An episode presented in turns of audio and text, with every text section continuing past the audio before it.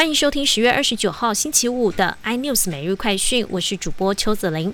国内出现首件的 Delta 亚变异株 AY 四二个案，是五十多岁的英国籍男子遭突破性感染。卢义军表示，个案从高风险国家入境，入住集中检疫所，没有对社区威胁，属于无症状个案。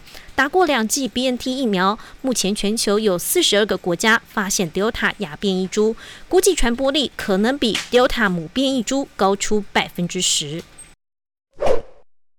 总统蔡英文接受 CNN 访问时证实，美国确实有军队在台协助国军训练，但未透露具体人数。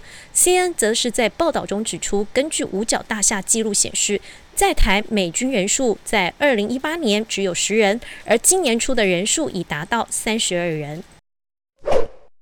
台股今天电子全指股卖压沉重，加权指数收盘跌五十四点，收在一万六千九百八十七点，失守季线。不过元宇宙题材发烧，宏达电在资金追捧下，就算被列为警示股，也不受压抑，创下连十涨纪录，在十个交易日内狂飙百分之七十六。而宏达电也因此再度被证交所列入处置股，撮合时间更从每五分钟拉长到每二十分钟。今天依旧收盘强势涨停。社群龙头 Facebook 二十八号宣布进行品牌重塑，将要把脸书改名叫 Meta。虽然创办人祖克伯扣紧元宇宙，希望吸引年轻族群，但外媒批评脸书改变名称其实是希望外界转移负面形象的注意力。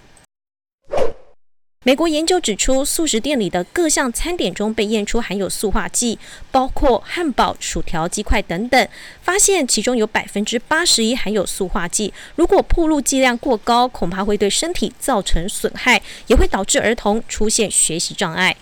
更多新闻内容，请锁定有线电视四十八八十八 MOD 五零四三立财经台 iNews，或上 YouTube 搜寻三立 iNews。